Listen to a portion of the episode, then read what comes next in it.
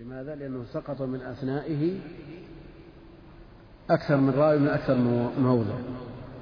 فعبد الرزاق لم يروه عن الثوري.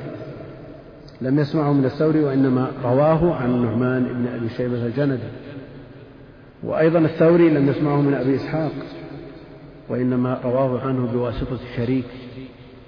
فهذا ينطبق عليه الحد الذي استقر عليه الاصطلاح وأما الثاني وما فيه راوي مبهم ما رواه أبو العلاء بن الشخير عن رجلين عن شداد بن أوس. حديث اللهم إني أسألك الثبات في الأمر. ففيه إبهام وليس فيه انقطاع وهذا جار على ما يراه بعضهم مما يؤيده أن وجود الراوي المبهم مثل عدمه كأنه لم يذكر.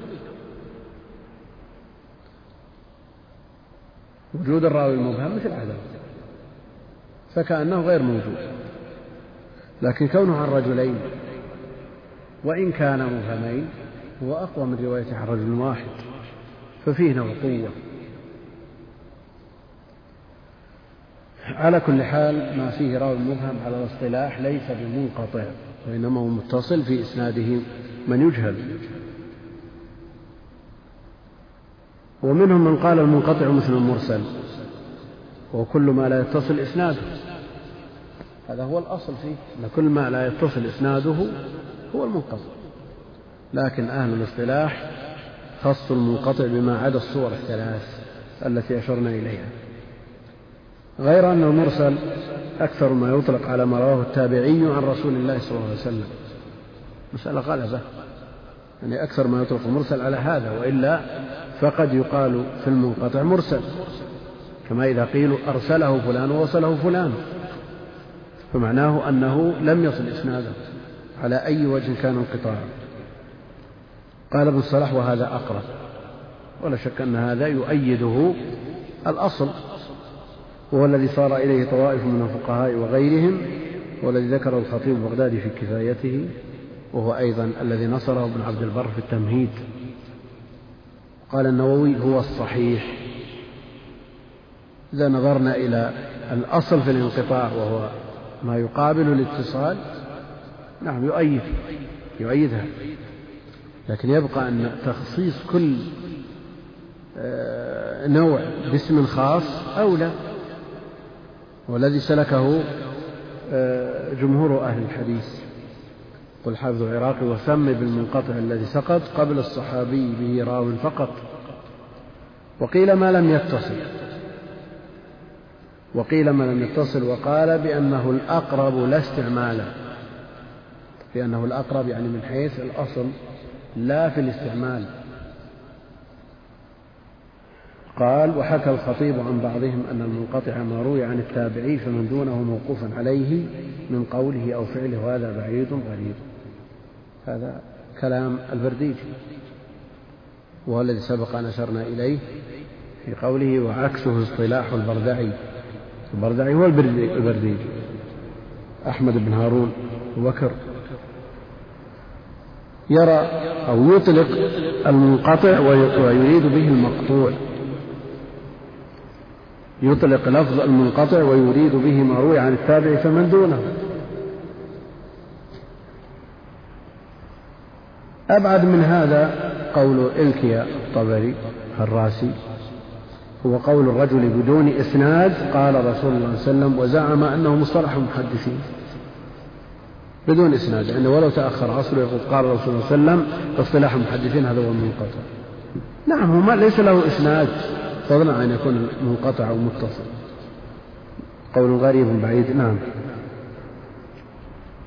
النوع الحادي عشر المعضل.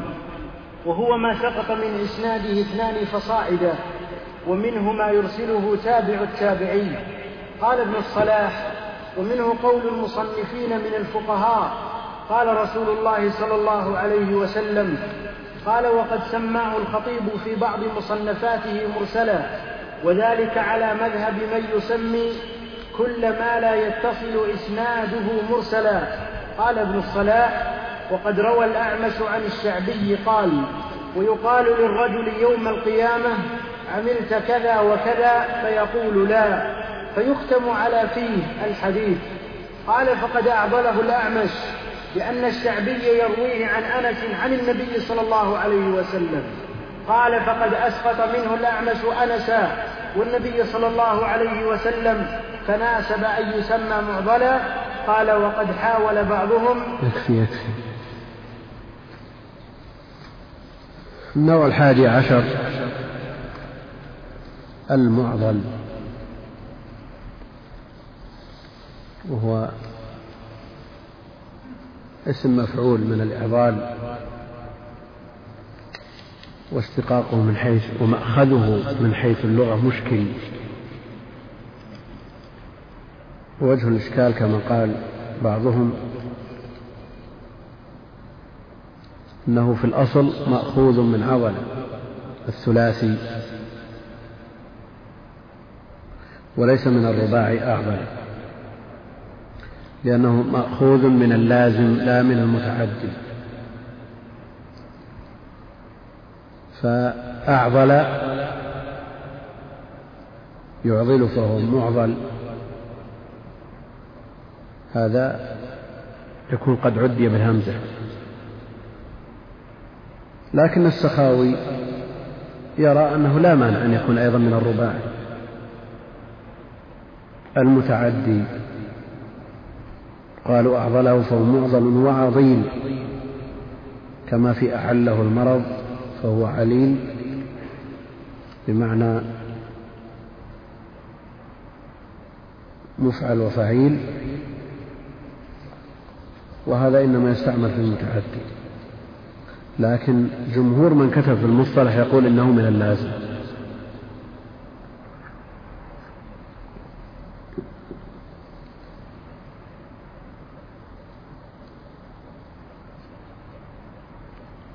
بعض الألفاظ لا تستعمل إلا على صيغة المفعول المجهول. تنتج الناقة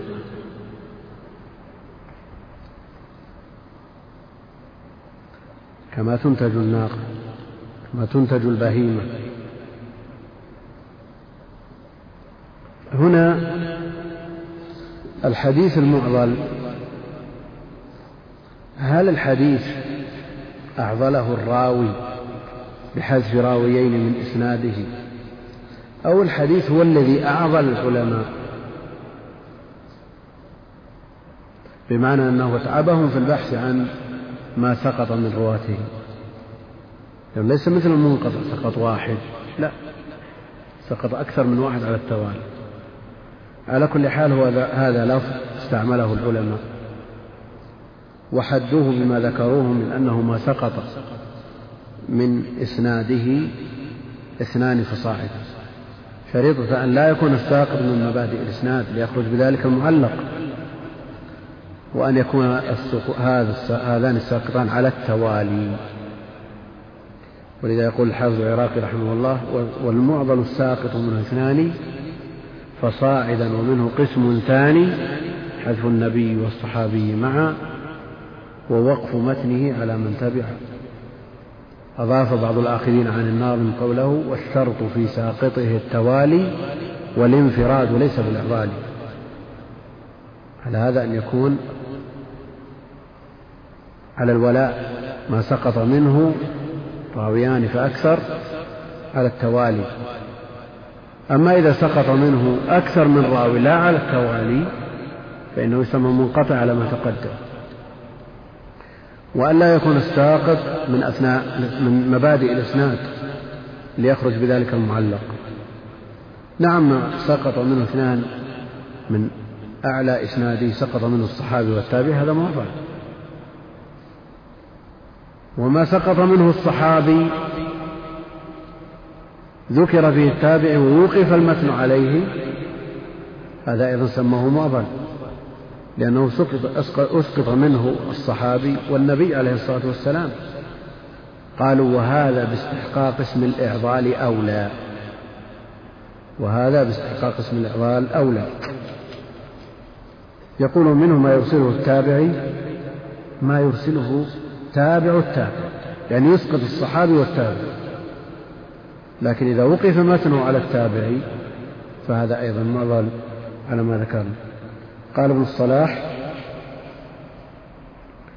ومنه قول المصنفين من الفقهاء قال رسول الله صلى الله عليه وسلم وقد سماه الخطيب في بعض مصنفاته مرسلا وذلك على مذهب من يسمي كل ما لا يتصل إسناده مرسلا.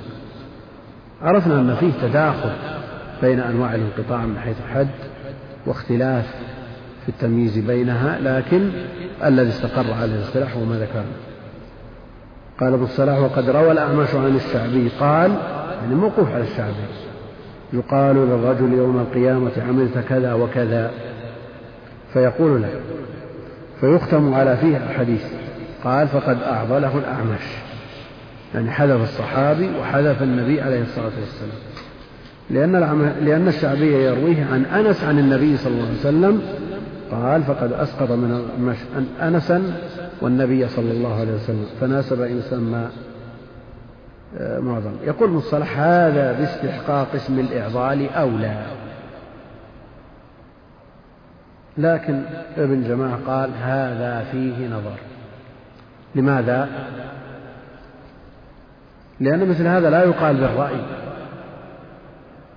مثل هذا لا يقال بالرأي. فله حكم الرفع.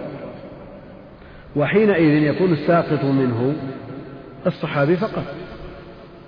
والرسول عليه الصلاة والسلام وإن كان محذوفا من السند إلا أنه في حكم الموجود هذا وجه تنظير ابن جماعة. يكون الراوي قد أسقط الصحابي فقط وعلى هذا يكون حكم حكم المرسل.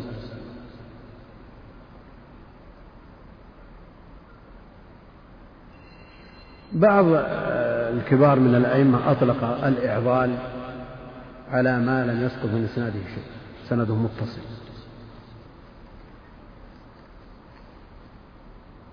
وذلكم لإشكال في معناه. مثلا. يكون في معناه إشكال فيكون معضل أو معضل.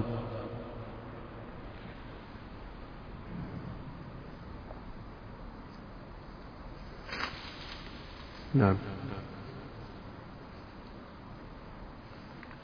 قال وقد حاول بعضهم أن يطلق على الإسناد المعنعن اسم الإرسال أو الانقطاع. قال والصحيح الذي عليه العمل أنه متصل محمول على السماع إذا تعاصروا مع البراءة من وصمة التدريس.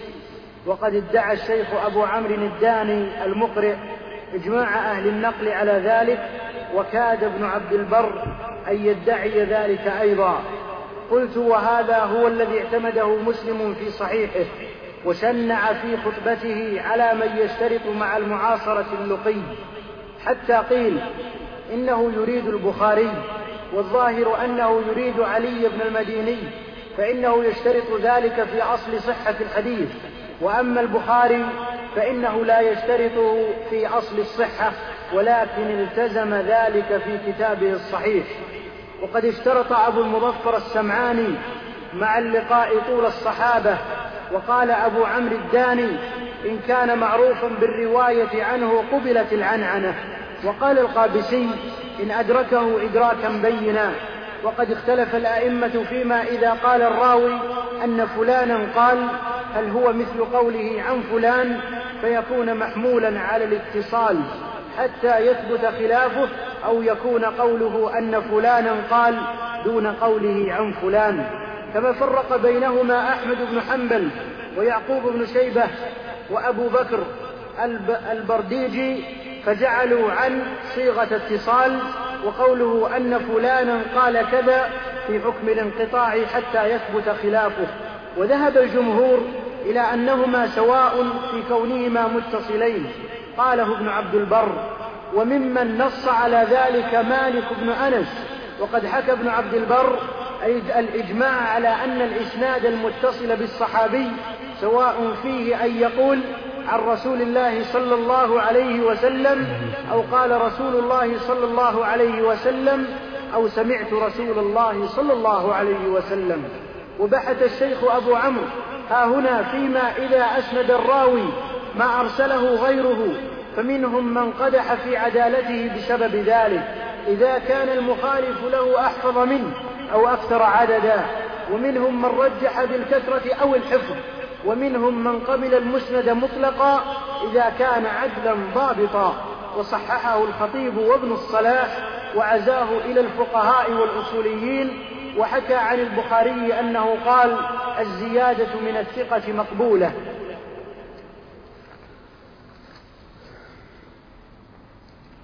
هنا حكم الاحتجاج بالسند المعنعن والمؤنن.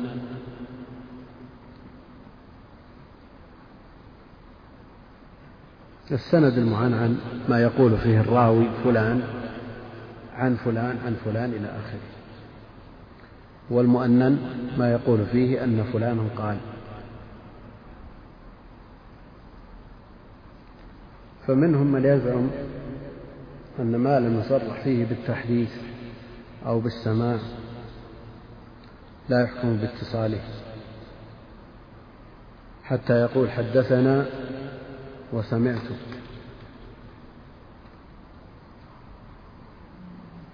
حتى قال بعضهم كل حديث ليس فيه حدثنا وسمعت فهو خل وبقل. لكن جمهور العلماء على أن الإسناد المعنعن محكوم له بالاتصال وحكمه وفي حكمه المؤنن.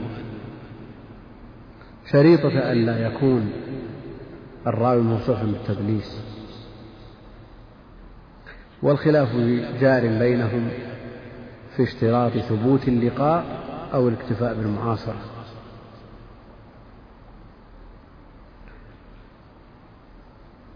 اشتهر النقل عن الإمام البخاري رحمه الله تعالى وعلي بن المديني اشتراط ثبوت اللقاء والسماع من الراوي ولو مرة واحدة.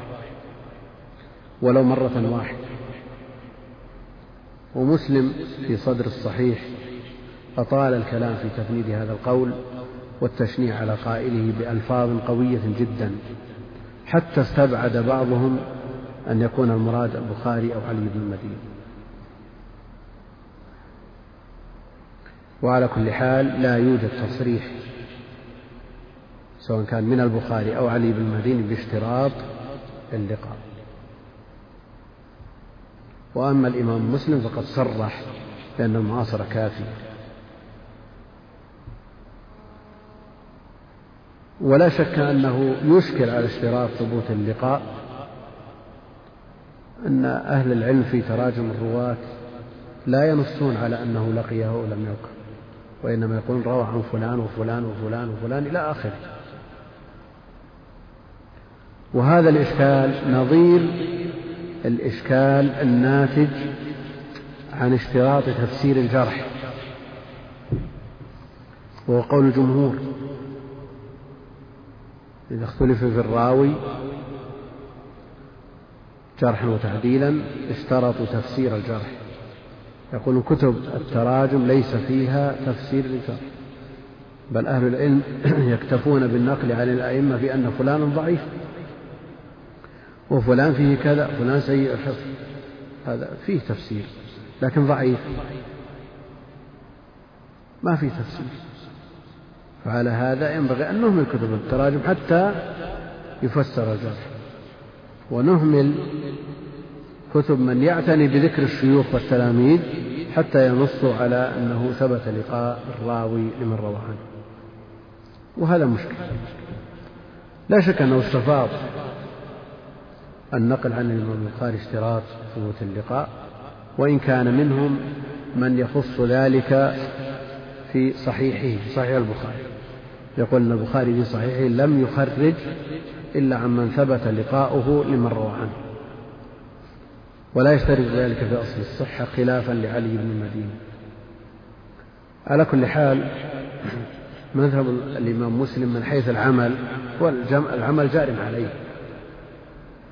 وأطال في نصره والتشديد على المخالف حتى رماه بأنه يحاول الطعن في السنة الذي يخالف ويشترط اللقاء لأن أكثر الحديث لا توجد مروية إلا بالعنعن. ولم يذكر أن الراوي ثبت لقاؤه لمن روى عنه.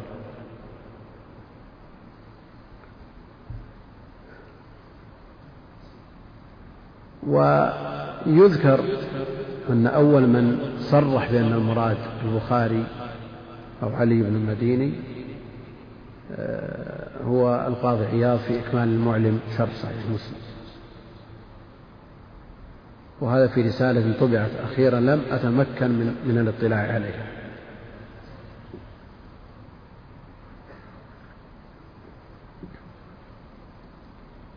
وصححوا وصل معنعن سلم من دلسة راويه واللقاء علم.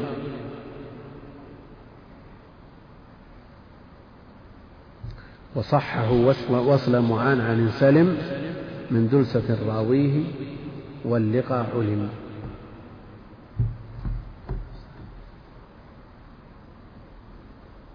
هذا القول الأول أنه لا بد من ثبوت اللقاء هو الذي قرره ابن الصلاح والحافظ العراقي وجمع من أهل العلم. القول الثاني وقول الإمام مسلم والذي نصره في مقدمة الصحيح أنه لا يشترط تكفي المحاصر لكن مع عدم استحالة اللقاء مع إمكان المعاصرة مع إمكان اللقاء مع إمكان اللقاء. أما إذا عرفنا أن شخص عاش في أقصى المشرق والآخر في أقصى المغرب فلا يحكم له بالاتصال. لذا ذكر الحافظ بن رجب رحمه الله في شرح البخاري أن العلماء يحكمون بالانقطاع بتباين البلدان. يعني إذا عرف أن هذا الراوي عاش بالمشرق والآخر عاش بالمغرب ولم يعرف أنهما حجا في سنة واحدة هذا الذي يغلب على الظن أنهما ما ما, ما لقي أحدهما. والسماع حينئذ غير متأكد. على كل حال العمل جار على قول مسلم. لكن هل يثبت القول الآخر عن الإمام البخاري ولو في صحيحه؟ محل تأمل. يحتاج إلى مزيد من البحث في رواة الصحيح وأنه الإمام البخاري رحمه الله في تاريخه الكبير يعتني بذكر السماع يعتني بذكر سماع فلان من فلان وبذكر لقاء فلان من فلان. مقصود أنه يهتم بهذه المسألة لكنه لم يصرح ولا في موضع واحد أنه يشترط. والنقل عنه مستفيض بأنه شرط عنده كما أنه شرط عند علي بن المديني فيما نقله أهل العلم.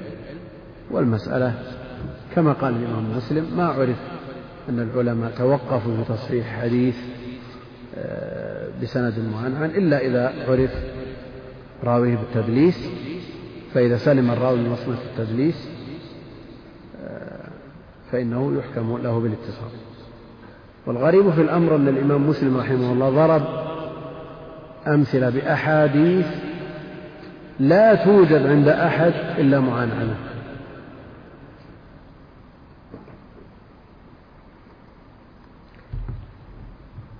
ووجه الغرابة أن الإمام مسلم خرجها في صحيحه بصيغة التحديث. ليست معنعنة خرج الأحاديث في صحيحه بصيغة التحديث. ونبه على ذلك ابن رشيد في كتابه السنن الأبين. وهي معروفة. الحديث مقدمة صحيح مسلم نبه عليها ومخرج في صحيحه. وعلى كل حال الخطأ لا يسلم منه أحد. والنسيان من يعرى عنه. قد يقعد قاعدة ثم تنخرم فيما بعد. والله المستعان. منهم من يشترط قدرا زائدا على مجرد اللقاء. يشترط طول الصحبة. أن يدركه إدراكا بينا مثلا. يقول وقد ادعى هنا يقول قال والصحيح الذي عليه العمل أنه صحيح متصل أنه متصل محمول على السماء إذا تعاصر. اكتفى بالمعاصرة مع البراءة من وصمة التدليس وقد ادعى الشيخ أبو عمرو الداني المقرئ إجماع أهل النقل على ذلك وكاد ابن عبد البر أن يدعي ذلك أيضا. قلت هذا هو الذي اعتمده مسلم في صحيحه وشنع في خطبته على من يشترط مع المعاصرة اللقي أو اللقاء حتى قيل إنه يريد البخاري قيل إنه يريد البخاري. نعم دعي ذلك. قاضي عياض ومن جاء بعده كلهم تتابعوا على أنه يريد البخاري أو علي بن المديني قال والظاهر أنه يريد علي بن المديني فإنه يشترط ذلك في أصل صحة الحديث. وأما البخاري فإنه لا يشترطه في أصل الصحة ولكن التزم ذلك في كتابه الصحيح. هذا كلام من؟ الحافظ بن كثير رحمه الله. فهو مع من يرى أن البخاري يشترط اللقاء ولو على أقل الأحوال في صحيحه. وقد اشترط أبو المظفر السمعاني مع اللقاء طول الصحبة. وقال أبو عمرو الداني إن كان معروفا بالرواية عنه قبلت العنعنة. قال القابسي إن أدركه إدراكا بينا كل هذا قدر زائد على مجرد ثبوت اللقاء. السند المؤنن قل قد اختلف الأئمة فيما إذا قال الراوي أن فلانا قال هل هو مثل قولي عن فلان فيكون محمولا على الاتصال حتى يثبت خلافه؟ أو يكون قوله أن فلانا قال دون قوله عن فلان؟ وهذا تبع فيه ابن الصلاح. كما فرق بينهما أحمد بن حنبل ويعقوب بن شيبة وبكر البرديجي فجعلوا عن صيغة اتصال وقوله أن فلانا قال كذا في حكم الانقطاع حتى يثبت خلافه والحافظ العراقي وحكم أن حكم عن. وحكم أن حكم عن فالجل سووا. وللقطع نحى البرديجي حتى يبين الوصل في التخريج. فالبرديجي يرى أنه في حكم المنقطع لكن هل الإمام أحمد يرى أن المؤنن في حكم المنقطع ومثل يعقوب بن شيبة؟ نقل ابن الصلاح أن أحمد بن حنبل يرى التفريق ويعقوب بن شيبة يرى التفريق. لكن هل الحق هل كلام ابن الصلاح صواب؟ الإمام أحمد حكم على حديث محمد بن الحنفية عن عمار أنه مر بالنبي صلى الله عليه وسلم حكم عليه بالاتصال وحكم على على رواية عن محمد بن الحنفية أن عمارا مر بالنبي صلى الله عليه وسلم بالانقطاع. هل سبب ذلك اختلاف الصيغة؟ أو لا؟ ومثله يعقوب بن شيبة هل السبب في اختلاف الحكم اختلاف الصيغة؟ الطريق الأول عن محمد بن الحنفية عن عمار أنه مر بالنبي صلى الله عليه وسلم. قال هذا متصل. طيب. الطريق الثاني عن محمد بن الحنفية أن عمارا مر بالنبي صلى الله عليه وسلم قال هذا منقطع. لا ليس هذا مرد اختلاف الصدق بل السبب في ذلك أن محمد بن الحنفية في الطريق الأول يروي عن عمار قصة حصلت له مع النبي صلى الله عليه وسلم. يروي عن عمار. والقصة حصلت لعمار مع النبي عليه الصلاة والسلام فهي متصلة. الطريق الثاني يحكي محمد بن الحنفية قصة حصلت بين عمار مع النبي عليه الصلاة والسلام وهو لم يدركه فرق. نعم.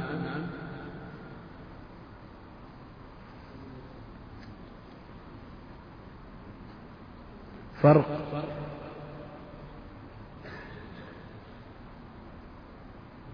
من ظهر فرق ولا ما ظهر؟ فرق ظاهر ولا ما ظاهر؟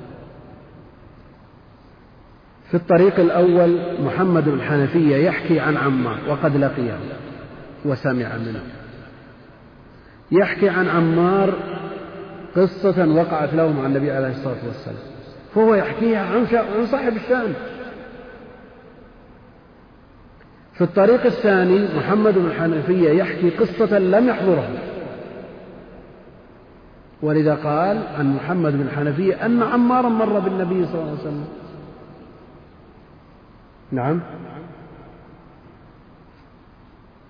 يعني على سبيل المثال أنتم في طبقتكم في الجملة يعني ما بكم من أدرك الشيخ محمد بن إبراهيم مثلا.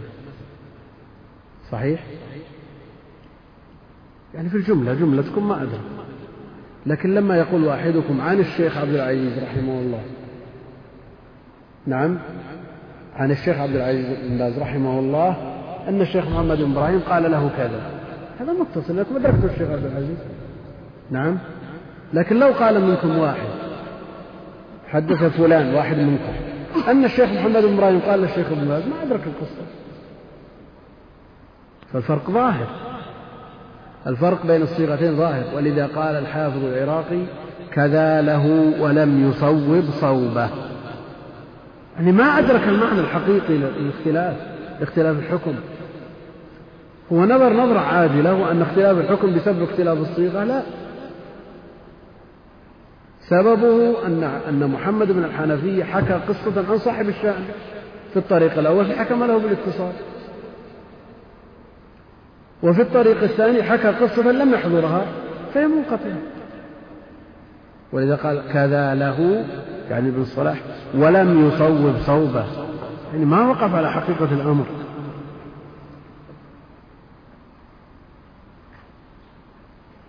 وذهب الجمهور إلى أنهما سواء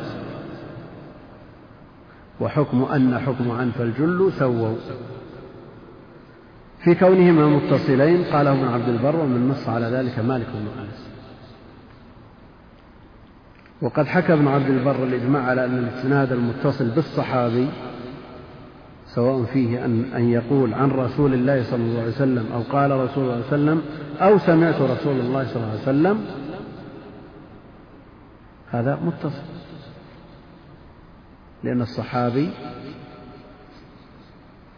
بالنسبة لصيغ الأداء يعني المحظور في اختلاف صيغ الأداء أن يكون الراوي موصول في التدليس وليس في الصحابة المدلس. فسواء قال الصحابي عن رسول الله أو قال رسول الله أو سمعت رسول الله سواء. هنا تعارض الوصل والإرسال ومثله تعارض الوقف والرفع يقول وبحث الشيخ أبو عمرو ها هنا فيما إذا أسند الراوي ما أرسله غيره فمنهم من قدح في عدالته بسبب ذلك. إذا كان المخالف له أحفظ منه أو أكثر عددا ومنهم من رجح بالكثرة أو الحفظ ومنهم من قبل المسند, المسند مطلقا إذا كان عدلا ضابطا وصححه الخطيب وابن الصلاح وعزاه إلى الفقهاء والأصوليين. وحكى عن البخاري أنه قال الزيادة من الثقة مقبولة وهذا سيأتي في زيادات الثقات.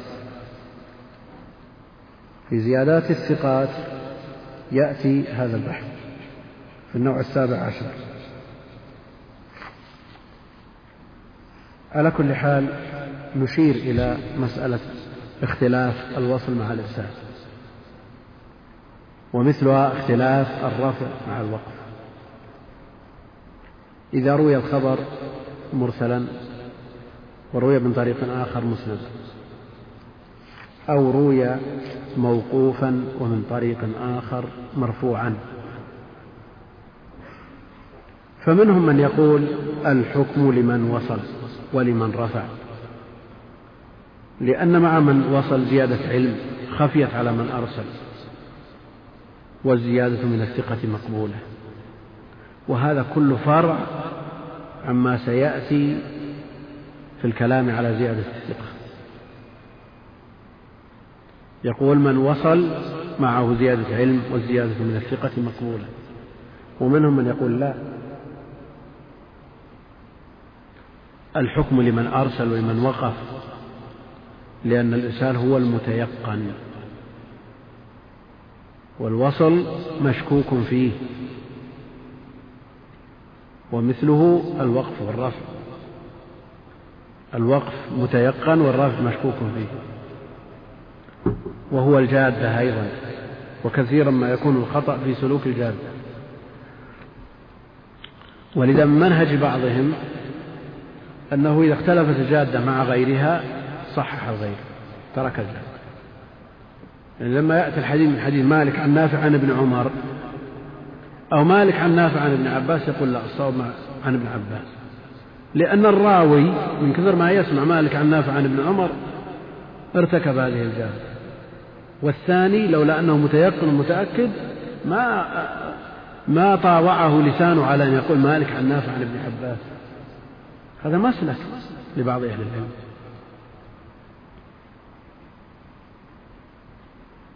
ويستشف من صنيع أبي حاتم والدار قطب فالقول الأول في تعارض الوصل مع الإرسال أن الحكم لمن وصل لأن معه زيادة علم خفيت على من أرسل. القول الثاني أن الحكم لمن أرسل لأن الإرسال هو المتيقن والوصل مشكوك فيه. والقول الثالث أن الحكم للأحفظ. إذا كان أحدهما أحفظ من الآخر حكم له. والقول الرابع أن الحكم للأكثر. إذا كان رواة الإرسال أكثر حكم لهم. إذا كان رواة الوصل أكثر حكم لهم. واحكم لوصل ثقة في الأظهر وقيل بل إرساله واحكم لوصل ثقة في الأكثر وقيل بل إرساله في الأظهر.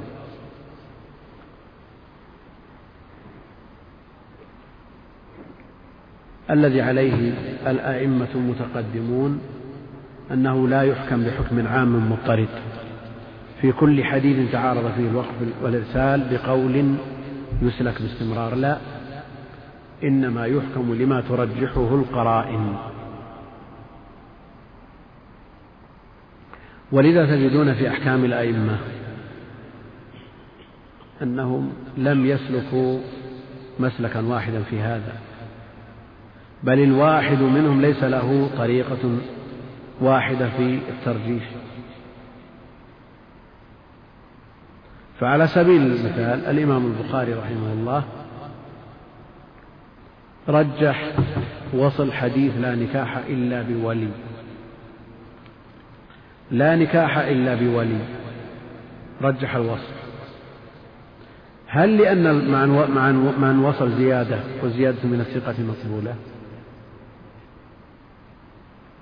مع كون من أرسله كالجبل. شعبة وسفيان من أرسل الحديث. إنما رجح الوصل لقراء احتفت به. وتجدونه في بعض الأحيان يرجح الإرسال لقراء احتفت بالإرسال. وعلى هذا ليس في مثل هذه المسألة قاعدة مضطردة يحكم بها. بل الحكم للقرائن.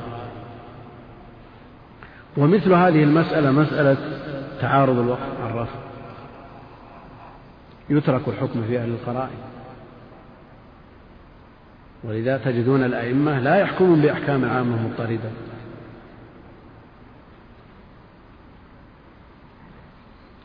لكن الطالب طالب العلم المبتدئ الذي يريد أن يتمرن. هل نقول لا تحكم في مثل هذه الحالة لأنك لم تصل إلى حد تدرك فيه القرائن المرجحة؟ أو نقول اعتمد أي قول من الأقوال للتمرين وإذا تأهلت احكم بالقرائن واعرض عملك على أهل العلم ليوضحوا لك ما يحتف بأحد القولين من القرائن. هذا هو المطلوب. تتمرن على قواعد المتأخرين فإذا تأهلت وأقرك أهل العلم وشهدوا لك بأنك أدركت المرجحات حينئذ عليك أن تحاكي المتقدمين.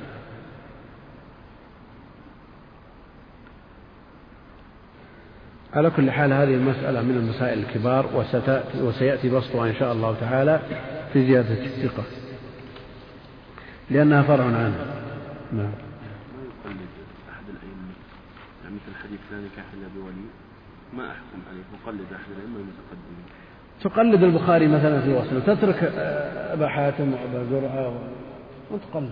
تترك البخاري أحمد مثلا في بعض الأحاديث. من حديث رفع اليدين إذا قام من الركعتين. حديث ابن عمر. الإمام البخاري رحمه الله رجح الرفع وخرجه في صحيحه.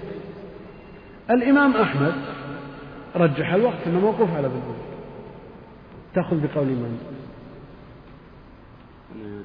ولذلك بعض طلبة العلم يقول إن مثل هذه الكتب في مذهب أحمد آه، ممن ينفر من التقليد يقول كيف يقول الحنابلة بأن مواضع الربح ثلاثة والرابع ثابت في صحيح البخاري؟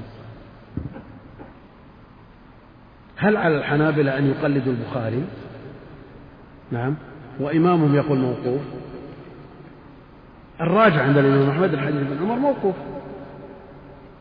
والذي رجحه البخاري وخرجه في صحيح الحديث مرفوع.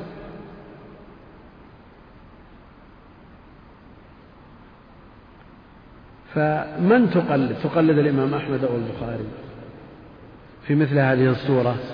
أو نقول ما دمت في مرحلة التقليد خرج على قواعد المتأخرين واعرض قولك على أقوال أهل العلم أهل العلم وأهل الخبرة ثم إذا تأهلت استملزم بقول أحد على ألا تخرج عن مجموع أقوال المتقدمين عن مجموع لكن لك النظر في أقواله فترجح ما شئت منه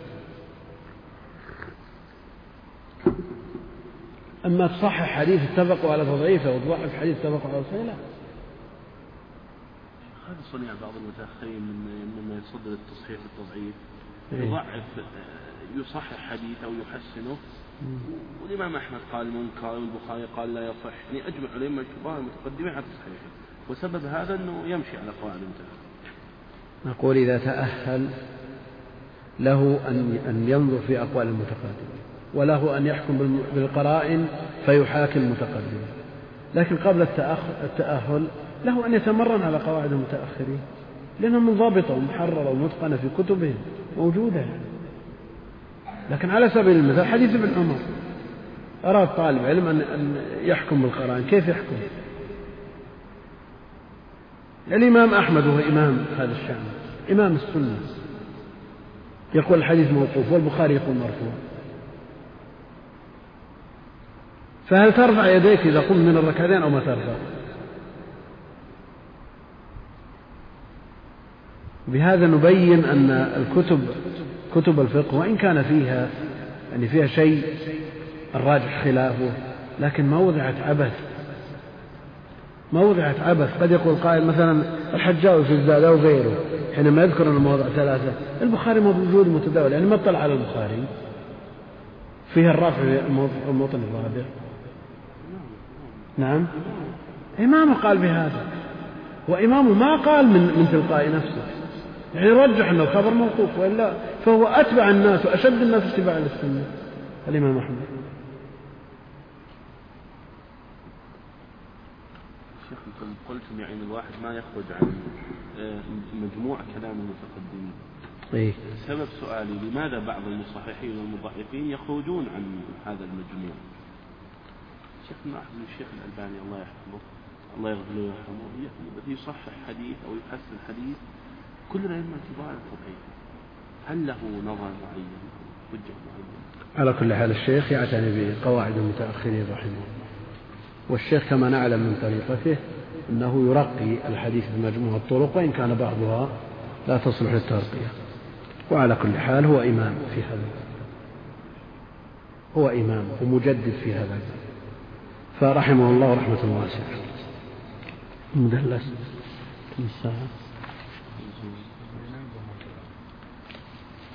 والله التدريس طويل لكنه مشكلة بقي إلى الغد يأخذ وقت. نعم؟ ربع ساعة. يلا هات هات.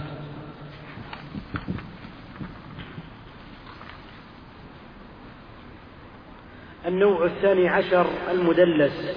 والتدليس قسمان. أحدهما أن يروي عمن لقيه ما لم يسمعه منه أو عمن عاصره ولم يلقه موهما أنه قد سمعه منه. ومن الأول قول علي بن خشرم كنا عند سفيان بن عيينة فقال كنا عند سفيان بن عيينة فقال قال الزهري كذا فقيل له أسمعت منه هذا؟ قال حدثني به عبد الرزاق. عن معمر عنه وقد كره هذا القسم من التدليس جماعة من العلماء جماعة من العلماء وذموه وكان شعبة أشد الناس إنكارا لذلك. ويروى عنه أنه قال لأن أزني أحب إلي من أن أدلس قال ابن الصلاح وهذا محمول منه على المبالغة والزجر وقال الشافعي التدليس أخو الكذب. ومن الحفاظ من جرح من عرف بهذا التدليس من الرواة فرد روايته مطلقا وإن أتى بلفظ الاتصال ولو لم يعرف أنه دلس إلا مرة واحدة كما قد نص عليه الشافعي رحمه الله. قال ابن الصلاح والصحيح التفصيل بين بين ما صرح بين ما صرح فيه بالسماع فيقبل وبين ما أتى فيه بلفظ محتمل فيرد. قال وفي الصحيحين من حديث جماعة من هذا الضرب كالسفيانيين كالسفياني كالسفيانين والأعمش وقتادة وهشيم وغيرهم. قلت وغاية التدليس أنه نوع من الإرسال لما ثبت عنده وهو يخشى أن يصرح بشيخه فيرد من أجله والله أعلم. وأما القسم الثاني من التدليس فهو الإتيان باسم الشيخ أو كنيته على خلاف المشهور به تعمية لأمره وتوعيرا للوقوف على حاله ويختلف ذلك باختلاف المقاصد فتارة يكره كما إذا كان أصغر سنا منه أو نازل الرواية ونحو ذلك. وتارة يحرم كما إذا كان غير ثقة فدلسه لئلا يعرف حاله أو أوهم أنه رجل آخر من الثقات على وفق اسمه أو كنيته. وقد روى أبو بكر بن مجاهد المقرئ عن أبي بكر عن أبي بكر بن أبي داود فقال حدثنا عبد الله بن أبي عبد, بن أبي عبد الله بن أبي عبد الله وعن أبي بكر محمد بن بن حسن النقاش المفسر قال المفسر فقال حدثنا محمد بن سند نسبه إلى نسبه. نسبه إلى جد له والله أعلم. قال أبو عمرو بن الصلاح وقد كان الخطيب لهجا بهذا القسم من التدليس في مصنفاته. التدليس هو المدلس. اسم مفعول من الدلس بفتحتين. اختلاط الظلام وعرف في الاصطلاح بأنه ما أخفي عيبه على وجه يوهم أنه لا عيب فيه. ما أخفي عيبه على وجه يوهم أنه لا عيب فيه. فالتدليس إخفاء عيب في الإسناد على وجه يوهم أنه لا عيب فيه. يقول والتدليس قسمان هذا ما فعله ابن الصلاح في علوم الحديث وزاد الحافظ العراقي قسما ثالثا وهو تدريس التسوية وأوصلها الحافظ ابن حجر إلى خمسة أقسام. فزاد تدليس القطع وتدليس العطف. فعلى هذا تكون الأقسام تدليس الإسناد تدليس الشيوخ تدليس التسوية تدليس القطع تدليس العطف. والتدليس قسمان أحدهما أن يروي عمن لقيه ما لم يسمعه منه أو عمن عاصره ولم يلقه موهما أنه سمعه منه.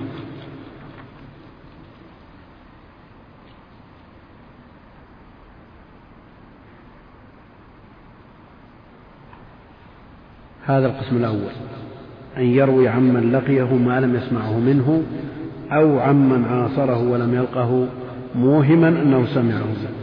هذا تعريف بالصرف لكنه متعقب. على هذا على هذا التعريف لا فرق بين التدليس والإرسال الخفي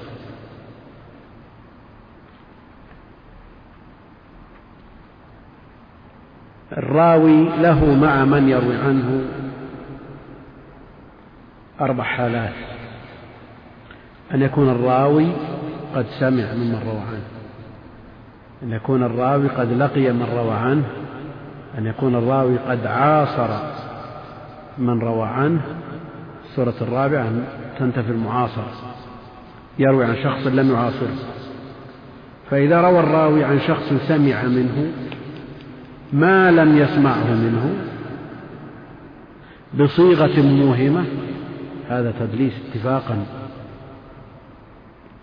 وإذا روى الراوي عمن لقيه ما لم يسمعه منه بصيغة موهمة هذا أيضا تدليس عند جماهير العلماء. إذا روى الراوي عمن عاصره فقط معاصر بصيغة موهمة هذا ليس من التدليس وإنما هو الإرسال الخفي. هذا هو الإرسال الخفي. إذا روى الراوي عمن لم يعاصره بصيغة موهمة بعن مثلا هذا ليس من التدليس ولا من الإرسال الخفي بل هو من الانقطاع الظاهر. وإن شذ بعضهم وألحقه بالتدليس كما ذكره ابن عبد البر في مقدمة التمهيد. وعلى هذا قول الحافظ بن كثير رحمه الله تبعا لابن الصلاح أن يروي عمن لقيه ما لم يسمعه منه أو عمن عاصره. لا نقول عمن سمع منه ما لم يسمعه منه أو عمن لقيه ما لم يسمعه منه تبقى المعاصرة تخرج. تبقى هذه الصورة للإرسال الخفي. ولا بد أن تكون الصيغة موهمة مثل عن وأن وقال لأنه لو صرح بالتحريف في خبر لم يسمعه منه ما كفى أن يقال مدلس يقول كذاب. من الأول قول ابن خشرم كنا عند سفيان بن عيينة فقال قال الزهري كذا. فقيل له سمعت منه هذا؟ قال حدثني به عبد الرزاق عن معمر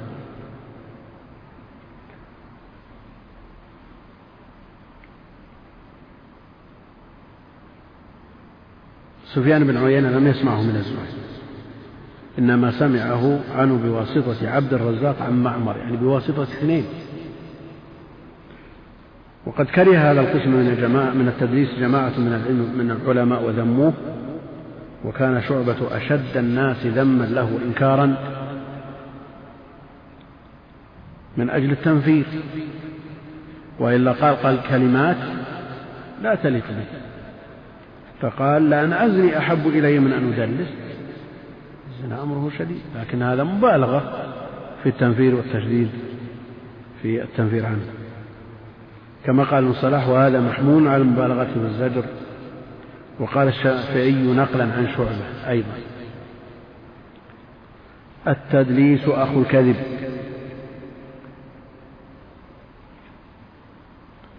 ومن الحفاظ من جرح من عرف بهذا التدليس من الرواة فرد روايته مطلقا. وإن أتى بلفظ الاتصال يعني وإن قال حدثني وسمعته. ولو لم يعرف أنه دلس إلا مرة واحدة كما قد نص عليه الشافعي. لكن الذي اعتمده أهل العلم أن المدلسين على طبقات. فمنهم من احتمل الأئمة تدليسه إما لقلة هذا التدليس أو لكونهم لا يدلسون إلا عن ثقات أو لإمامتهم. ومن الرواة من لم يحتمل الأئمة تدليسه فلم يقبلوا من رواياتهم إلا ما صرحوا فيه بالتحديث. ومن الرواة من لا يقبل منه ولو صرح بالتحديث لانضمام أمر آخر من وجوه الضعف إلى التدليس. فالضعيف ولو صرح بالتدليس بالتحديث ما يقبل لأنه ضعيف. بأمر آخر غير التدليس. على كل حال المدلسون على مراتب وعلى طبقات بينها أهل العلم العلائي الحافظ بن حجر وغيرهم. قال ابن الصلاح والصحيح التفصيل بين ما صرح به بالسماع فيقبل وبين ما أتى بلفظ محتمل فيرد. قال في الصحيحين من حديث جماعة من هذا الضرب كالسفيانين والأعمش وقتادة وهشيم وغيرهم.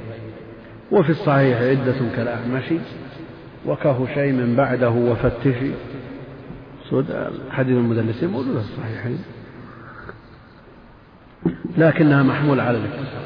منهم من يقول إحسانا للظن بالشيخين ومنهم من يقول أنها وجدت متصلة في بطرق أخرى.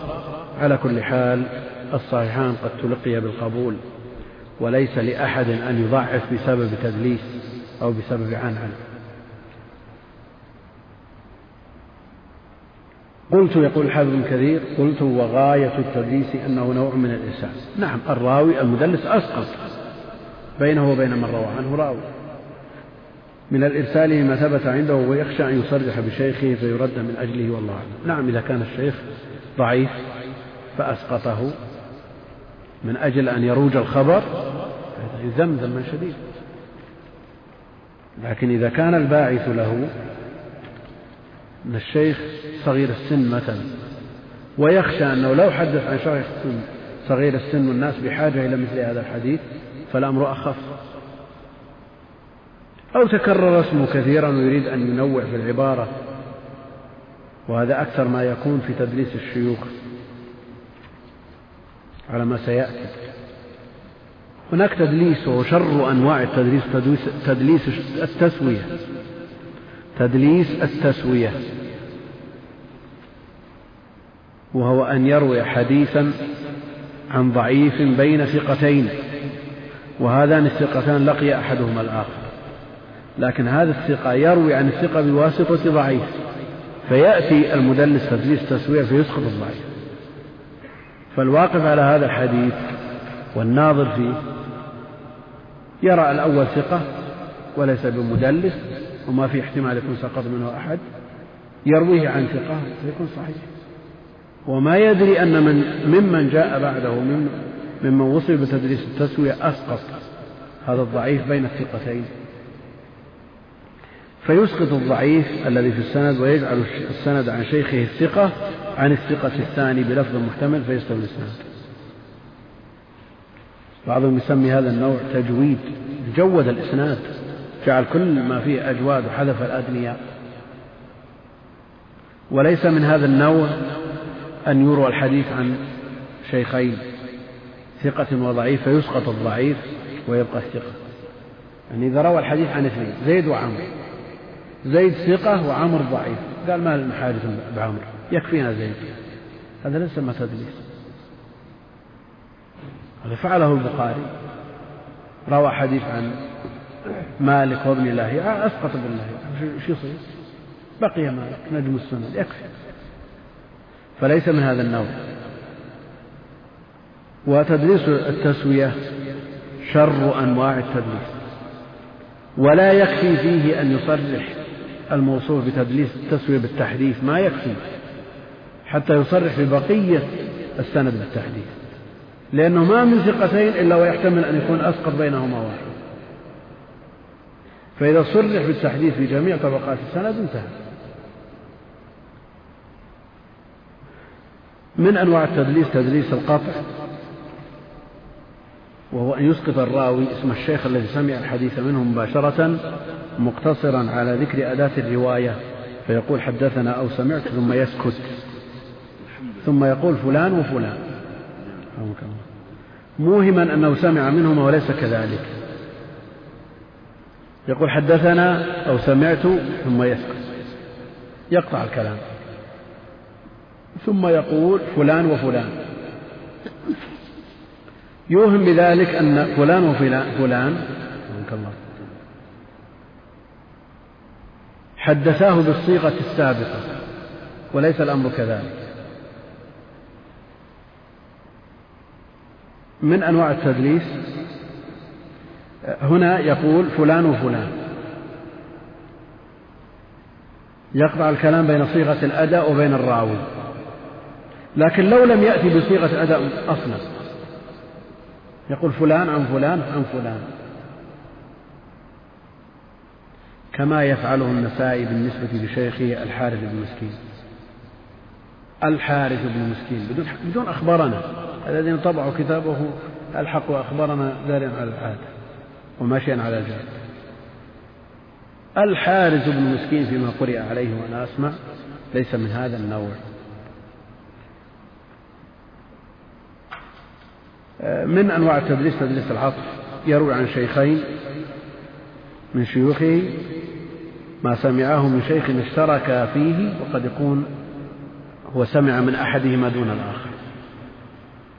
فيقول حدثني زيد ثم يقول وعمر يعني أي وعمر غير مسموع له وهذا فعله هشيم. فعله هشيم يسمى تدليس العطف. يعطف شخص غير مسموع له على شخص مسموع له ويقدر خبر. من أنواع التدليس وهو مشهور جدا ومستعمل حتى عند أهل العلم تدليس الشيوخ. يسمي شيخه بما لا يعرف به أو يكنيه بكنية لم يشتهر بها. الإمام أحمد حدثني أبو صالح. حدثني أبو صالح بن هلال بن الشيباني ينسبه إلى جده. ويكنيه بما لا يعرف به معروف بأبي عبد الله مع أن صالح أكبر لكن واشتهر الله لا تدرس الشيوخ على خلاف المشهور به تعمية لأمره وتوعيرا للوقوف على حاله؟ ويختلف ذلك باختلاف المقاصد. حكمه يختلف باختلاف المقاصد. إذا كان مقصد المدلس أن يروج على السامع حديثا رواه عن ضعيف لو صرح به لم يرج هذا الخبر هذا قادح. لكن إذا كان قصد التفنن في عبارة آه، خشية أن يرد لصغر الراوي مثلا فهذا أمره أخف. فشره للضعف واستصغارا وكالخطيب يوهم استكثارا فتارة يكره إذا كان كما إذا كان أصغر سنا منه أو نازل الرواية أو نحو ذلك. وتارة يحرم كما إذا كان غير ثقة فدلسه لئلا يعرف حاله أو أوهم أنه رجل آخر من الثقات على وفق اسمه أو كنيته. مثل له بما رواه أبو بكر ابن مجاهد المقرئ المعروف عن أبي بكر بن أبي داود. فقال حدثنا عبد الله بن أبي عبد الله. وعن أبي بكر محمد بن حسن النقاش المفسر. فقال حدثنا محمد بن سند إلى جد له بعيد.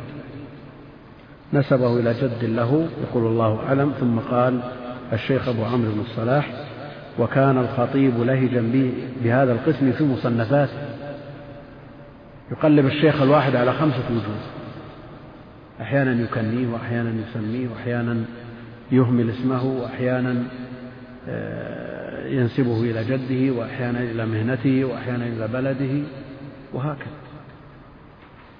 على كل حال الخطيب يصنع هذا في مصنفاته كثيرا. والله أعلم وصلى الله وسلم وبارك على نبينا محمد وعلى آله وصحبه أجمعين. بسم الله الرحمن الرحيم. الحمد لله رب العالمين وصلى الله وسلم وبارك على عبده ورسوله نبينا محمد وعلى آله وصحبه أجمعين.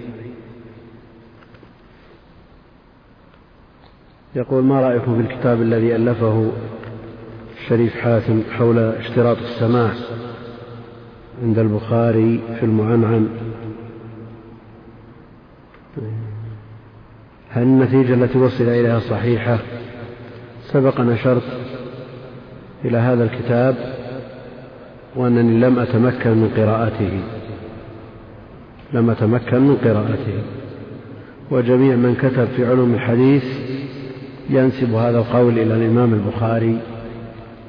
وإذا تمكنت من قراءته يكون لنا رأي فيه إن شاء الله تعالى.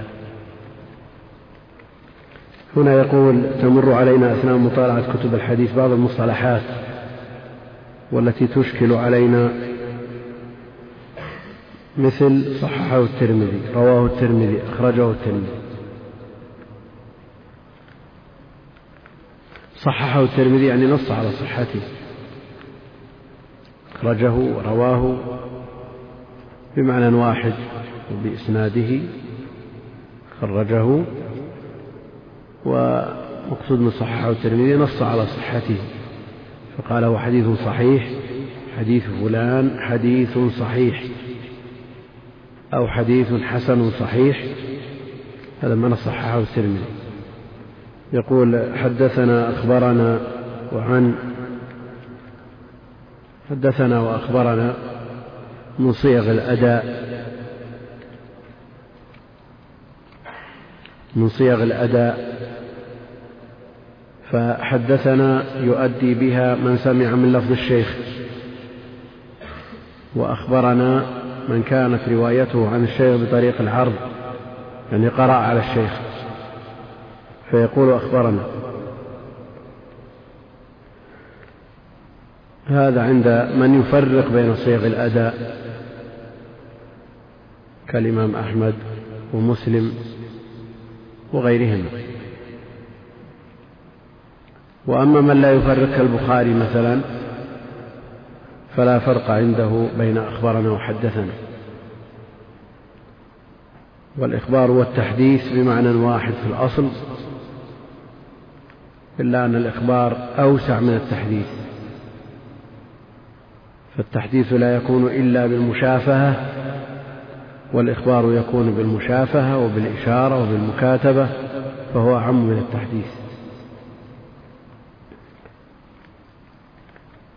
وعن هي صيغة من صيغ الأداء محمولة على الاتصال الشروط المعروفة عند أهل العلم وهي لا تستعمل في طريق معين من طرق التحمل يعني ليست مخصوصة بالسماع من لفظ الشيخ أو القراءة على الشيخ كما أنها بلفظها لا تفيد الإجازة ولا المناولة.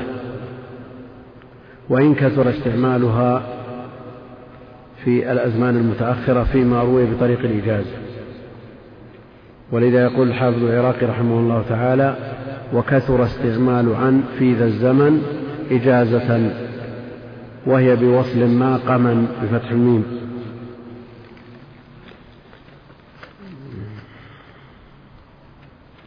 يقول انتقادات الدار قطني للشيخين هل هي في أصل الصحة؟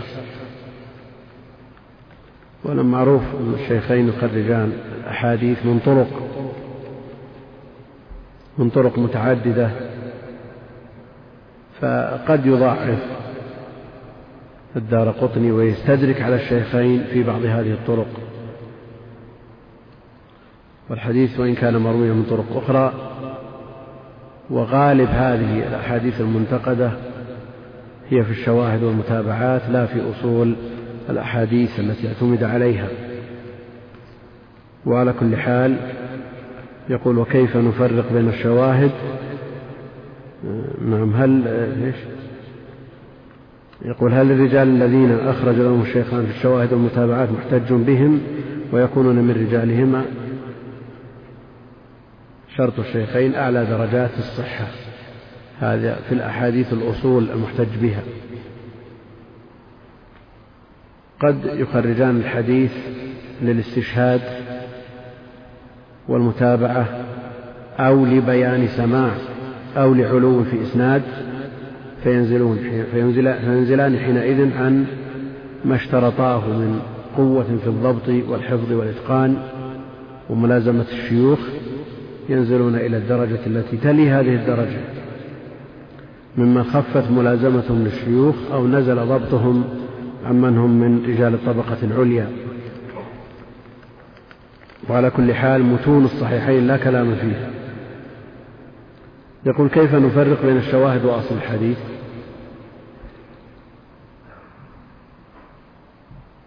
البخاري يقول تابعه فلان وفلان أو فلان عن فلان فنعرف المتابع والمتابع صراحة. لكن مسلم يسوق الأحاديث متتابعة في الباب الواحد من غير تمييز بين الأصل والمتابع منهم من يقول أن الأصل هو الذي صدر به الباب لكن هذا ليس بلازم وليس بمضطرد.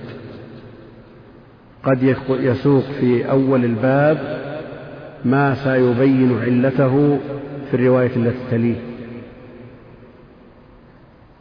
فليس بالمضطرد أن أول ما يسوقه الإمام مسلم هو الأصل وما بعده شاهد ومتابع. لا.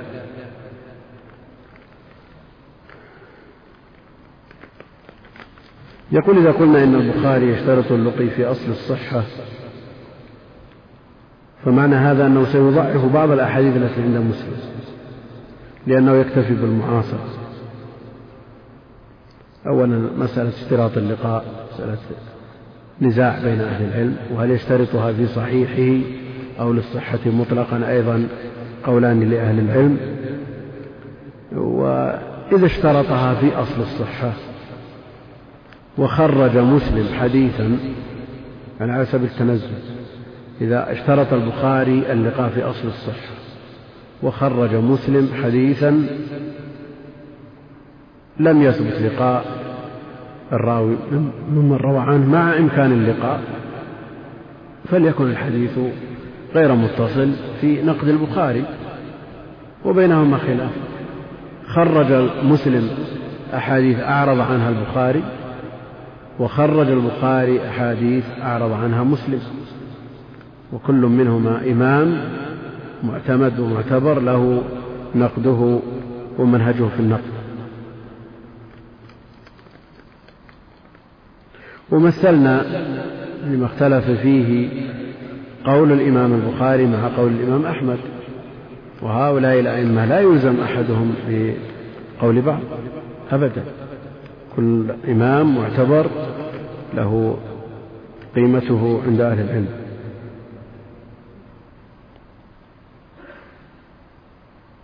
يقول هل الأحاديث المعلقة المجزوم بها عند البخاري تكون على شرطه إلى من جزم به على كل حال هو من طواه ولم يذكره فهي صحيحة إلى من علق عنه. ولا يلزم أن تكون على شرطه وإنما تكون صحيحة. لأن لأنه في الصحيح آه، احتاط. احتاط لمن يخرج لهم في الصحيح. ولا يعني هذا أنه يشترط في أصل الصحة قدر زائد على ما يشترطه أهل العلم في غير الصحيح. يقول وما حكم باقي السند عند البخاري؟ صد باقي السند خاضع للنقد فمن ما علقه البخاري بصيغة الجزم ما هو على شرطه ومنها الصحيح الذي هو لا على شرطه بل مخرج في مسلم وعلى كل حال يبقى, يبقى النظر في من أبرز من رجال السند.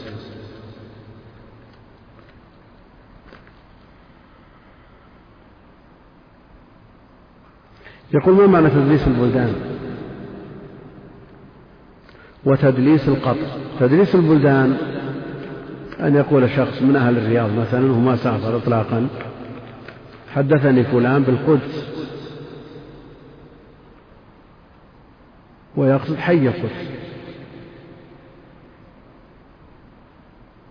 يقصد حي القدس. ويوري أنه يقصد مدينة بيت المقدس. هذا تدليس.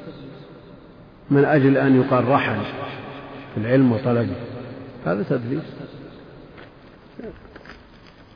تدليس القاطع أن يقول حدثني ويسكت. ثم بعد ذلك يقول فلان من غير صيغة أداء وهذا مر بالأمس. يقول مالك وأبو حنيفة يحتجون بمراسيل صغار الصحابة. هم يحتجون بمراسيل التابعين. فضلا عن مراسيل صغار الصحابة. يقول انفراد الصدوق أو المجهول عن إمام جبل كالأعمش أو الزهري هل يعد منكرا وإن لم يخالف سيأتي الكلام على الشاذ والمنكر وإطلاقهما والتفريق بينهما إن شاء الله تعالى.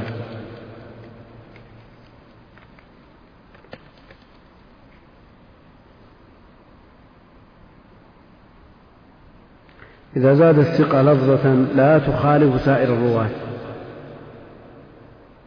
ولكنها تزيد حكما شرعيا فهل تقبل؟ مثل زيادة فليرقه أيضا زيادة الثقات يأتي الحديث عنها قريبا إن شاء الله تعالى. ما هي الأمالي والأجزاء؟ الأمالي اعتاد أهل الحديث أن يعقدوا مجلسا للأمالي يوم في الأسبوع مثلا أو يوم في الشهر يعتنون بهذا اليوم يملون على طلابهم آه، نوادر مروياتهم. فهذه الأمالي موجودة عند أهل العلم وهي أيضا متقنة ومحررة معتنى بها وقد يملون فيها تخريج أحاديث إما لكتاب أو لشيخ معين من شيوخهم أو ما أشبه ذلك. نعرف أن تخريج أحاديث الأذكار للحافظ بن حجر نتائج الأفكار هو من أماليه التي بلغت المئات من المجالس. انقطعت هذه الأمالي ثم عادها الحافظ العراقي بعد مدة ثم تتابع الناس عليه ثم انقطعت بعد ذلك. وإعادتها إحياء لسنة أهل العلم في هذا. لكن الإشكال أنها إذا كانت مجرد إملاء مع توفر الوسائل الموجودة ما ينشط الطلبة لحضورها. شخص يسجل ثم آخر يفرغ وثالث يصور وهكذا. وإلا لو ينشط الطلبة لحضورها كان فيها فائدة وفيها خير عظيم واعتناء من الشيخ لأن أقوى طرق التحمل السماع وأعلى أنواعه الإملاء. لأنه في الإملاء يحتاط الشيخ ويحتاط الطالب. على كل حال هذا أمر موجود عند أهل العلم وأما الأجزاء فهي كتب صغيرة يعتنى فيها بأحاديث باب معين أو حديث شيخ من الشيوخ وهكذا.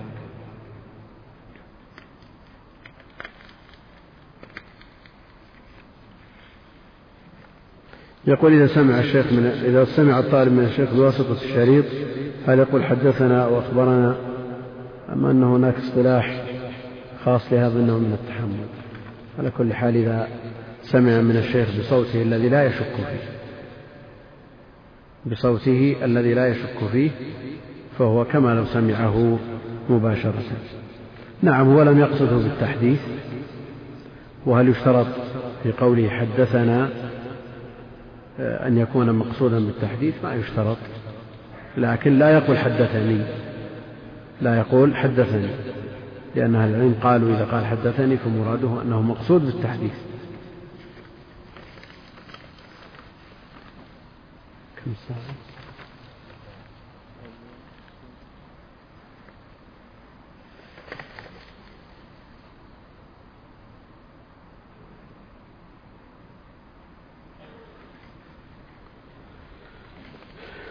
نكتفي بهذا القدر. نعم سم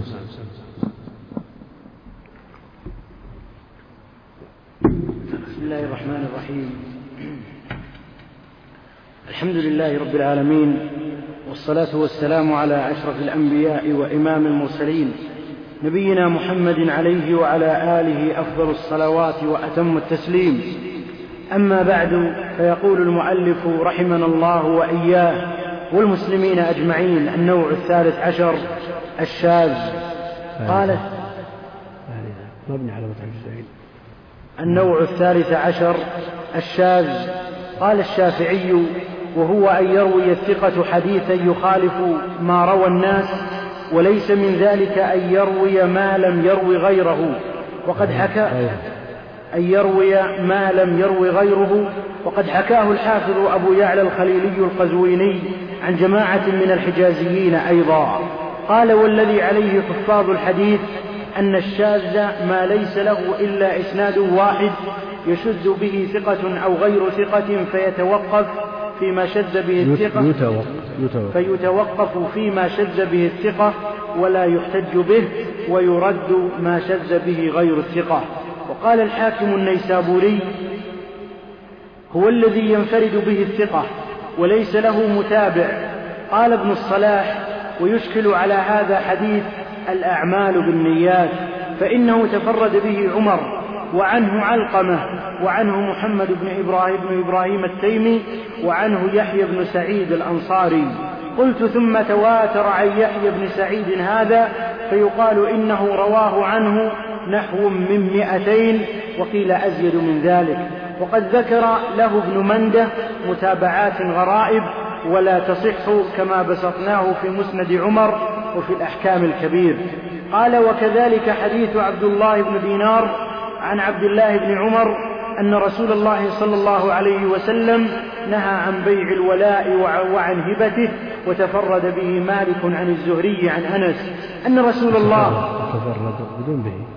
وتفرد مالك عن الزهري عن أنس أن رسول الله صلى الله عليه وسلم دخل مكة وعلى رأسه المغفر وكل من هذه الأحاديث الثلاثة في الصحيحين من هذه الوجوه المذكورة فقط. وقد قال مسلم للزهري تسعون حرفا لا يرويها غيره وهذا الذي قاله مسلم عن الزهري من تفرده بأشياء لا يرويها غيره يشاركه في نظيرها جماعة من الرواة. فإن الذي قاله الشافعي أولا هو الصواب. أنه فإذا؟ فإن الذي قاله.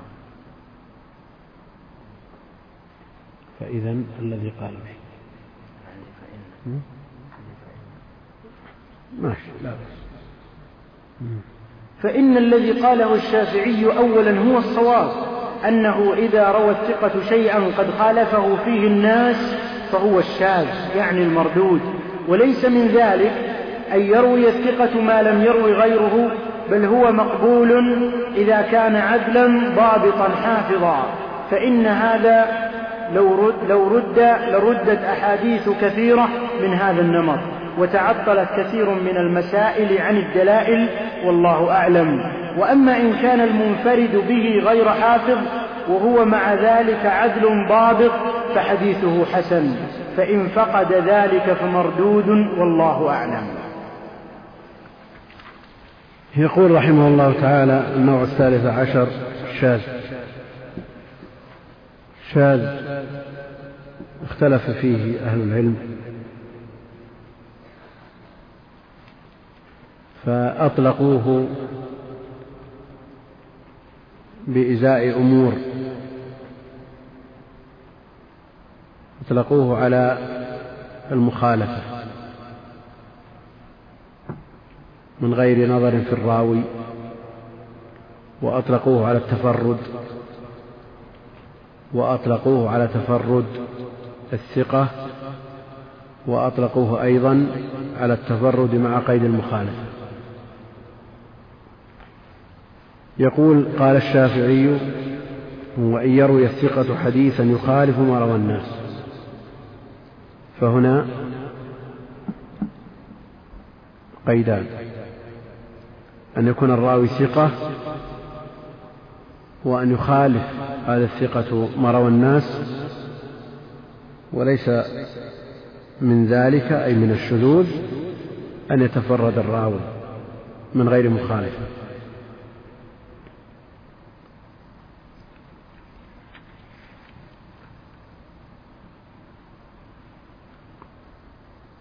اللغة تساعد قول من يقول بأنه مجرد التفرد لأن الأزهري في تهذيبه قال شذ الرجل إذا انفرد عن أصحابه. وكذلك كل شيء منفرد فهو شاذ.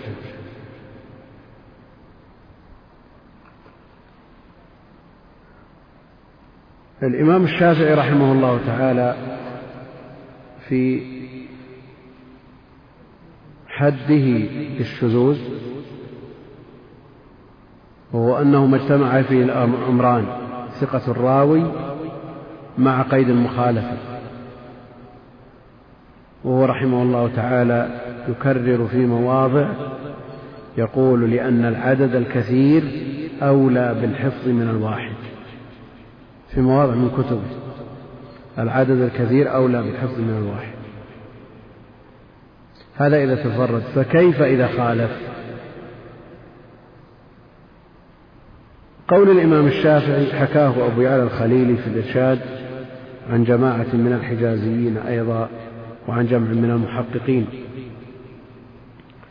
قال يعني الخليلي والذي عليه حفاظ الحديث أن الشاذ ما ليس له إلا إسناد واحد.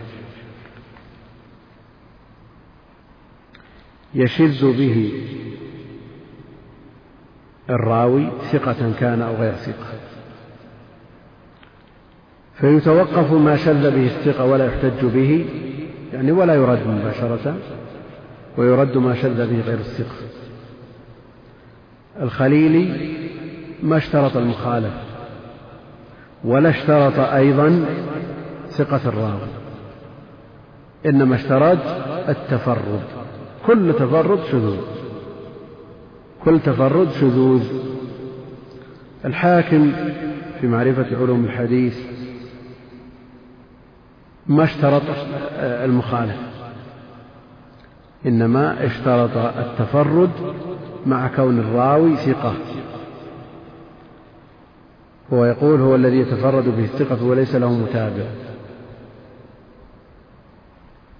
يقول الحافظ العراقي رحمه الله تعالى وذو الشذوذ ما يخالف الثقة. فيه الملأ فالشافعي حققه. والحاكم الخلاف فيه ما اشترط. وللخليل مفرد الراوي فقط. وذو الشذوذ ما يخالف الثقة. فيه الملا فالشافعي حققه والحاكم الخلاف فيه ما اشترط إنما اشترط ثقة الراوي مع التفرد. وللخليل مفرد الراوي ثقة كان أو غير ثقة فقط.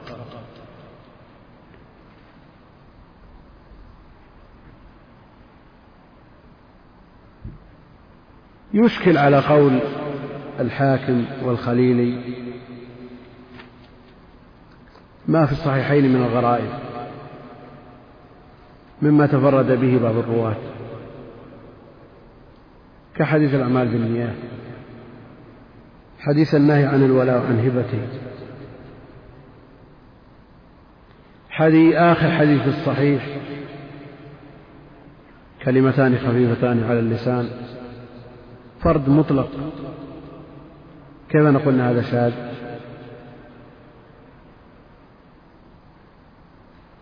هل نستطيع أن نقول أن حديث الأعمال بالنيات شاذ لأن تفرد به الراوي الثقة؟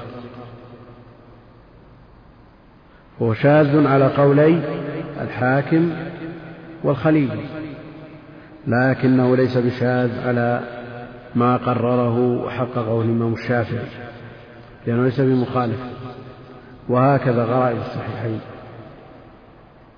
قال ابن الصلاح ويشكل على هذا حديث الأعمال بالنيات فإنه تفرد به عمر وعنه علقمة وعنه محمد بن إبراهيم التيمي وعنه يحيى بن سعيد في أربع طبقات حصل التفرد. يعني لم يروه عن النبي عليه الصلاة والسلام بإسناد يصح سوى عمر رضي الله عنه ولم يروه عن عمر إلا علقمة بن وقاص الليثي ولم يروه عن علقمة إلا محمد بن إبراهيم التيمي ولم يروه عن محمد بن إبراهيم التيمي إلا يحيى بن سعيد الأنصاري وعنه انتشر وعنه انتشر حتى قال إنه روي من نحو سبعمائة طريق عن يحيى بن سعيد. وهذا حكاه شيخ الإسلام الهروي. شيخ الإسلام ابن تيمية يقول إنه شيخ الإسلام. ذكر في بعض كتبه قال شيخ الإسلام الهروي ابن القيم يقول وإن كان عنده ما عنده من المخالفات.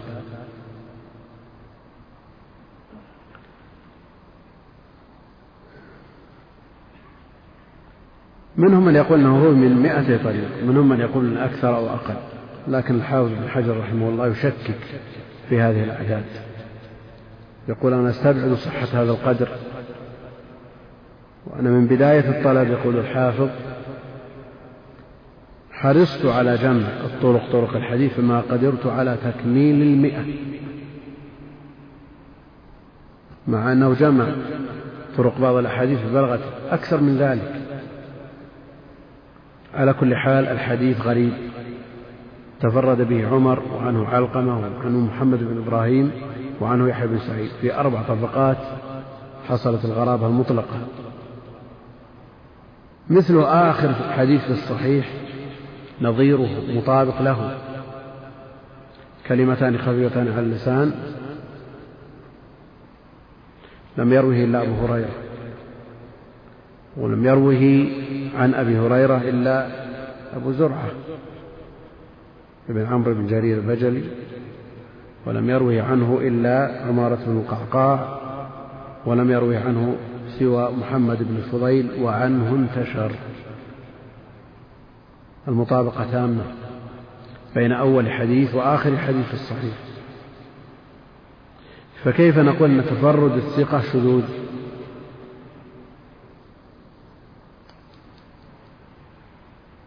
نعم على قول من يقول في الصحيح ما هو صحيح شاذ؟